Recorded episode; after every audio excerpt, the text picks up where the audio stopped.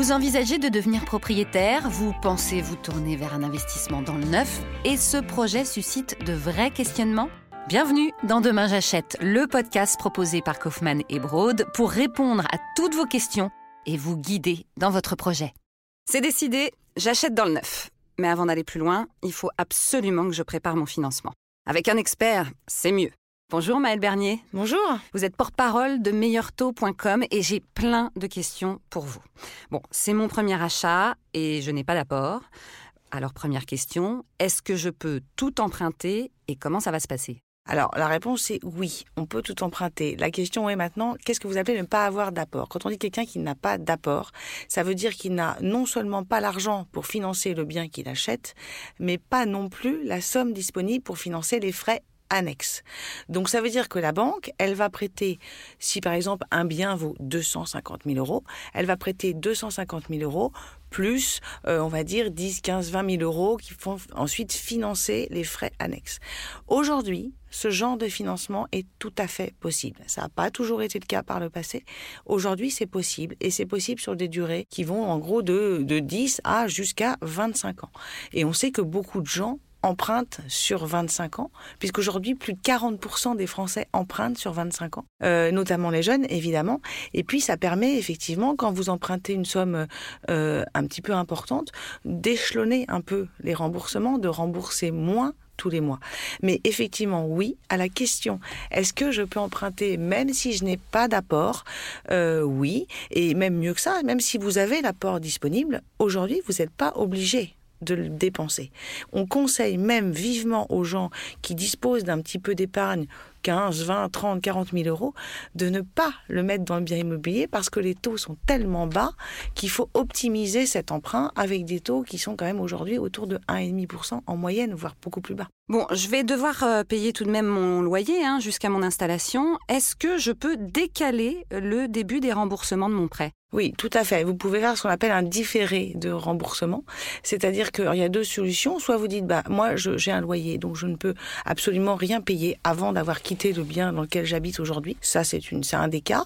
Euh, le deuxième cas, c'est de dire, bah, je peux commencer à rembourser, mais seulement les intérêts, par exemple. Donc, je rembourse une partie des intérêts, mais sachant que dans le neuf, euh, les virements euh, s'échelonnent. C'est-à-dire qu'en fait, vous n'allez pas tout payer d'un coup. Vous payez au fur et à mesure que la construction avance. Donc, ces deux solutions-là sont possibles, mais heureusement, on va pas vous obliger parce que vous achetez dans le neuf et qui est en construction à payer double, c'est-à-dire un loyer d'un côté et un logement dans lequel je n'habite pas au début. Dans le cas euh, d'un prêt, quel est le rapport entre le taux et la mensualité? Alors en fait, le taux, le taux pour taux d'intérêt, pour être très clair, c'est combien vous coûte l'argent. C'est-à-dire que euh, j'ai besoin de 200 000 euros pour financer un bien. Euh, combien va, combien je vais payer à la banque en plus pour qu'elle me prête ces 200 000 euros? C'est pour ça qu'aujourd'hui, avec des taux à 1%, l'argent n'a jamais été aussi peu cher. Donc ça vous coûte beaucoup moins cher que ça vous coûtait il y a 3-4 ans, par exemple. Donc la mensualité, en fait, elle est calculée. On dit, bah voilà, 200 000 euros sur 20 ans, ça va faire tant d'euros. Si le taux est à 1%, ça va faire par exemple 700-800 euros. Si le taux est à 2, euh, bah, ça va faire 1000. Euh, voilà. Et en fait, plus le taux d'intérêt est élevé, plus la mensualité augmente pour un même emprunt. Et, euh, et donc voilà, c'est en fait c'est pour ça que c'est très important de considérer ça parce que c'est le coût. C'est vraiment le coût de ce que vous allez payer à la banque. Alors non seulement il y a tout ça, hein, les taux bas, etc., mais si j'ai bien compris, il y a un certain nombre d'avantages fiscaux également euh, qui me permettent, euh, moi, primo-accédant, d'acheter plus facilement dans le neuf. C'est ça Il y a plein de choses qu'on nous propose. Tout à fait. Le, neuf, le neuf a des avantages, effectivement. C'est un marché qui est assez soutenu euh, par des avantages fiscaux, tout à fait. Alors le prêt à taux zéro, par exemple, c'est très simple. C'est par rapport au prêt dont on parlait tout à l'heure avec des taux à 1%, à demi.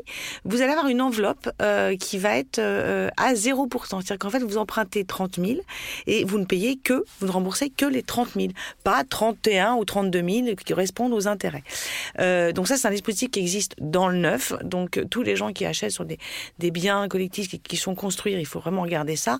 Après, il y a des règles. C'est réservé au primo-accédant. On est primo-accédant accédant, pardon, quand on n'a pas été propriétaire depuis au moins deux ans. C'est-à-dire que si vous avez vendu un bien il y a un an, et vous étiez propriétaire, vous n'êtes pas considéré comme primo-accédant. Il euh, n'y a, a pas de limite d'âge, donc on peut très bien être primo-accédant à 50 ans, c'est pas du tout un voilà, c'est pas du tout un souci. Voire 75. Voire 75 ans.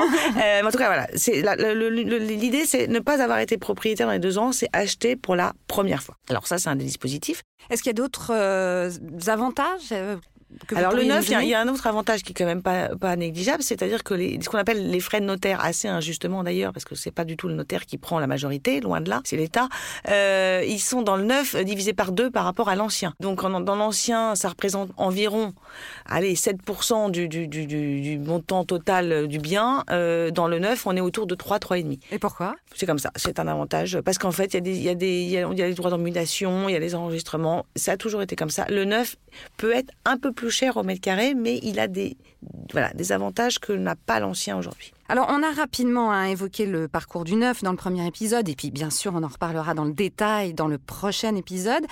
Mais je sais déjà hein, qu'il y a des étapes clés, et je crois avoir compris que je vais payer au fil de l'eau. Alors, que j'achète sur plan ou en fin de construction, est-ce que ça fait une différence finalement selon le moment de mon achat? Alors, votre bien, que vous l'achetiez en tout début, quand il n'est pas encore construit sur plan, ou que vous l'achetiez deux mois avant qu'il soit livré, il vaut 250 000, il vaudra toujours 250 000. Ce qui va changer, c'est ce qu'on appelle les appels de fonds.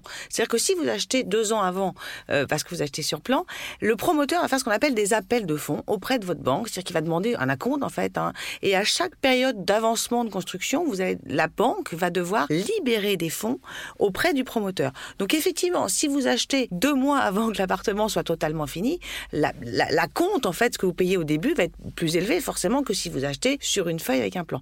Voilà, mais c'est ce qu'on appelle un appel de fonds. Le promoteur le fait vis-à-vis de votre banque et, en fait, vous, en gros, vous n'avez pas vraiment à intervenir là-dedans et encore une fois, vous ne remboursez pas. C'est pas parce qu'il y a un appel de fonds que vous commencez à rembourser. Mais alors du coup, est-ce qu'il y a un moment particulièrement intéressant dans le parcours pour acheter? Le moment, c'est vous qui le choisissez. Ça dépend. Vous avez des gens qui vont craquer sur euh, quelque chose qu'ils vont voir sur plan et puis que ça va pas, et que ça va rassurer parce que peut-être que ça va correspondre à se dire, bah, d'ici deux ans, on achète et puis c'est très bien. Et puis d'autres qui vont préférer voir quelque chose de quasiment construit, terminé parce que ça rassure, la pierre est là. Euh, voilà, c'est quelque chose de totalement euh, personnel, mais ça ne change rien ni en termes de mensualité de crédit, ni en termes de prix du bien immobilier en lui-même. Un bien qui vaut 200 il y a deux ans, il vaudra toujours 200 dans deux ans après. Bon, tout à l'heure, on a parlé des prêts, de euh, l'apport, mais c'est quoi en fait un bon dossier? Alors un bon dossier, euh, aujourd'hui, l'élément numéro un au-dessus de tout, c'est la stabilité professionnel. Alors c'est un peu compliqué de dire ça quand on connaît les chiffres du chômage en France et quand on, est, quand on connaît surtout le nombre de gens qui rentrent sur le marché de l'emploi avec des contrats à durée déterminée. Euh, et surtout que quasiment 9 sur 10. Et surtout que les métiers changent beaucoup, qu'on a beaucoup de gens qui travaillent en freelance, etc. Alors ça, ça, ça peut être, c'est pas, euh, on peut être freelance, on peut être auto-entrepreneur, ah. on peut être euh, intermittent du spectacle et avoir une stabilité professionnelle. D'accord. ça, il faut vraiment, vraiment tuer l'idée parce que en fait, le quelqu'un qui est intermittent du spectacle, qui est régisseur, mais qui bosse avec des contrats réguliers euh, depuis euh, et qui a trois ans pour montrer qu'il travaille régulièrement, ce sera pas un souci. Le, le, le compliqué, faut le reconnaître, et c'est une évidence, c'est le CDD, parce que le CDD, il a un début et il a une fin. Et en général, si vous êtes en CDD, par exemple en remplacement de maternité, on se doute bien qu'il y a de grandes chances que votre job, il soit pas, vous le gardiez pas après. Euh, donc c'est prudent. À est-ce que c'est, euh, est-ce qu'on, que c'est injuste? On peut en discuter. Moi, je trouve que c'est assez prudent de ne pas forcément prêter à quelqu'un qui est en depuis six mois.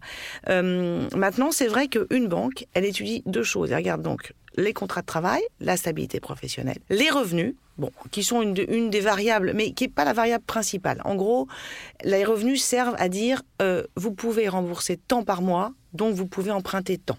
Ça va, les revenus vont vous permettre de calculer la capacité d'emprunt. Mais c'est pas parce que vous gagnez 2500 euros que vous serez pas, vous n'aurez pas un emprunt et que par rapport à un autre qui gagne 7000. C'est juste que vous pourrez emprunter moins. Voilà. Ensuite, ça paraît logique. ça paraît logique. Oui, oui, mais c'est bah, pas forcément pour les gens, c'est pas forcément toujours évident. Et ensuite, vous avez, euh, on va dire ce qu'on appelle la manière de gérer son compte. Euh, il faut gérer en, alors c'est hyper euh, vieux jeu comme truc, mais en bon père de famille. C'est-à-dire qu'on évite les découvertes. Le banquier, il sait tout. En fait, le banquier, c'est quand même la seule personne au monde qui, en regardant votre relevé de compte, sait ce que vous avez fait le week-end et où vous avez dépensé votre argent.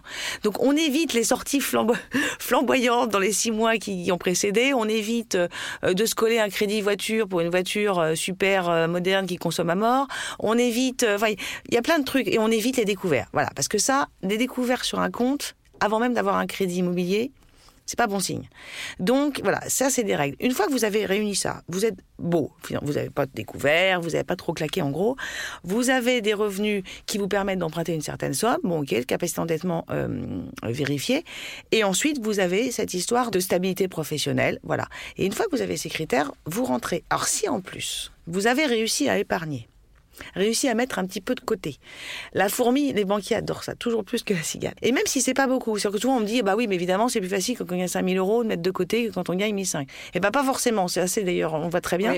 On a des gens qui gagnent dans nos, dans nos dossiers hein, chez Miorto, qui vont gagner 2000 euros euh, ou 2005 à 2 et qui vont réussir à mettre un peu de côté tous les mois, et des gens qui gagnent 6000 et qui sont vert, enfin rouge, euh, le vin du mois. Donc c'est vraiment la capacité d'épargne, de mettre un peu de côté. Ça rejoint un peu le bon père de famille. Et puis ensuite, vous avez des gens qui vont... Euh, voilà, donc quand le banquier va dire, ah, monsieur a réussi à mettre de côté même 5-6 000, et c'est là que la banque peut vous dire aujourd'hui, vraiment dans cette période de taux bas, ces 5-6 000 euros, monsieur, madame, gardez-les. Vous les avez en cas de pépin, en cas de je sais pas quoi. Et moi, je vais vous prêter ces 5-6 000 euros en plus qui vous manquent. Vous parliez du banquier, mais est-ce que euh, c'est plus intéressant de voir un courtier ou un banquier? Je, sais que la question à vous, ça paraît... un meilleur taux, ça va être très simple. alors, non, alors, pour après, pour expliquer un peu comment fonctionne un courtier, parce que la question peut se poser. Un courtier, en fait, déjà, on a une obligation de résultat. C'est-à-dire que si, si la personne ne fait pas son prêt via nos services, on n'est absolument pas rémunéré. Donc, déjà, première chose. Ensuite, le rôle du courtier, c'est de trouver la solution de financement, la banque qui va être pour vous la meilleure, qui va vous faire le taux le plus bas, qui va euh, vraiment correspondre à, votre, à, vos besoins. Euh, nous, on travaille avec plus de 110 banques partenaires, donc on a en gros toutes les banques du secteur, et la banque de vos parents n'est pas forcément la banque la meilleure pour vous de même que la banque de votre frère n'est pas forcément la même meilleure banque.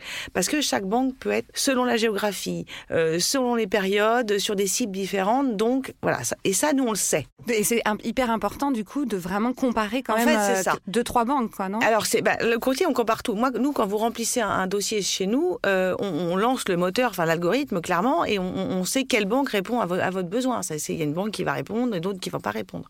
Il y a un aiguillage. nous, on sait aujourd'hui, moi, je suis capable de vous dire aujourd'hui, aujourd'hui à l'instant T que telle banque, par exemple, a beaucoup de dossiers de crédit immobilier en réserve et en stock à traiter. Donc, ça sature un peu. Donc, si vous avez besoin d'un prêt rapidement, c'est pas forcément là qu'il faut aller.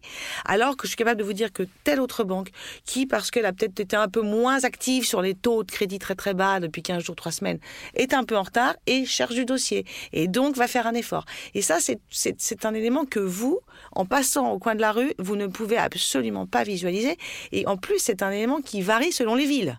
Parce que euh, la banque, euh, la banque X à, Bordeaux peut avoir fait un super chiffre, alors qu'à Besançon, elle est, elle est dans les choux. Mmh. Vous voyez, il y a plein de trucs comme ça. Donc euh, ça, c'est le job du courtier. Alors ensuite, la loi, elle est très simple. Quand je fais appel à un courtier, il n'est rémunéré que à l'obtention du prêt, au moment où la, où la somme d'argent arrive sur le compte du, du, notaire. Et combien? Donc, alors c'est, on est rémunéré. Alors nous, on a deux systèmes. Quand on est, on a un système internet et téléphone. Là, le client ne paye rien, on est rémunéré uniquement par la banque comme un porteur d'affaires à hauteur d'un pour cent du montant emprunté. Si vous passez par une agence, parce qu'il y a beaucoup de gens qui préfèrent avoir quelqu'un en face à face, l'accompagnement en agence est extrêmement approfondi. Vous avez quelqu'un que vous pouvez appeler, vous pouvez toquer, ouvrir la porte de l'agence et dire il y a un truc que j'ai pas compris. Il va étudier vos pièces, il va monter le dossier avec vous. Vraiment, il y a un vrai accompagnement. Là, les honoraires varient en moyenne, euh, selon les agences, les villes, euh, les montants empruntés et les durées, entre, on va dire, 800 et 2500 euros dans le réseau. Voilà, meilleur taux. Bon, je vais être propriétaire, hein, euh, vous, me donnez vraiment envie. Qu'en est-il de la taxe foncière pour ceux qui investissent, encore une fois, bien sûr, dans le neuf? Alors ça, c'est effectivement une exception encore dans le neuf. C'est-à-dire que vous pouvez être exonéré. Alors, la durée entière de votre vie, hein, mais pendant les deux premières années, vous pouvez être exonéré de la taxe foncière parce que, alors ça, ça commence à, s'enclencher à partir du 1er janvier de l'année où vous avez signé la réservation. Euh, je pense qu'il y a effectivement aussi une notion de ne pas doubler les taxes parce que vous pouvez déjà être propriétaire ailleurs tout à fait. Euh, mais ça dure deux ans, voilà. Donc, euh, mais c'est quelque chose que vous n'avez pas dans l'ancien. Dans l'ancien, si vous achetez un bien et que vous êtes toujours ailleurs dans un autre, bah, vous, payez deux fois la taxe foncière. Vous payez deux fois la taxe foncière. Et alors, euh, pour finir, évidemment, je, suis déjà en train de me voir dans l'appartement. Donc, euh, quand le moment arrive de, la livraison, comment ça se passe là financièrement? On en a déjà un peu parlé. Est-ce qu'il est possible de faire un, virement pour le solde de, l'appartement? Ben, ça passe par le notaire en fait. C'est exactement ça. C'est-à-dire qu'en fait, en fait, c'est le notaire qui va. Ça passe par les, par les. Euh, vous, avez la banque qui consigne au notaire, qui envoie au, constructeur et voilà. Et on, là, ça certifie la vente. Donc ça y est quoi. Et ça y est, vous y êtes. Enfin, après, il faut déménager. Emménager. Maëlle Bernier, merci beaucoup. Je rappelle que vous êtes la porte-parole de meilleurtaux.com. Merci. Et rendez-vous pour le prochain épisode. Soyez attentifs parce que on va rentrer dans le détail du parcours du neuf. C'était Demain j'achète, l'émission proposée par Kaufmann et Broad pour répondre à toutes vos questions et vous guider dans votre projet d'investissement dans le neuf.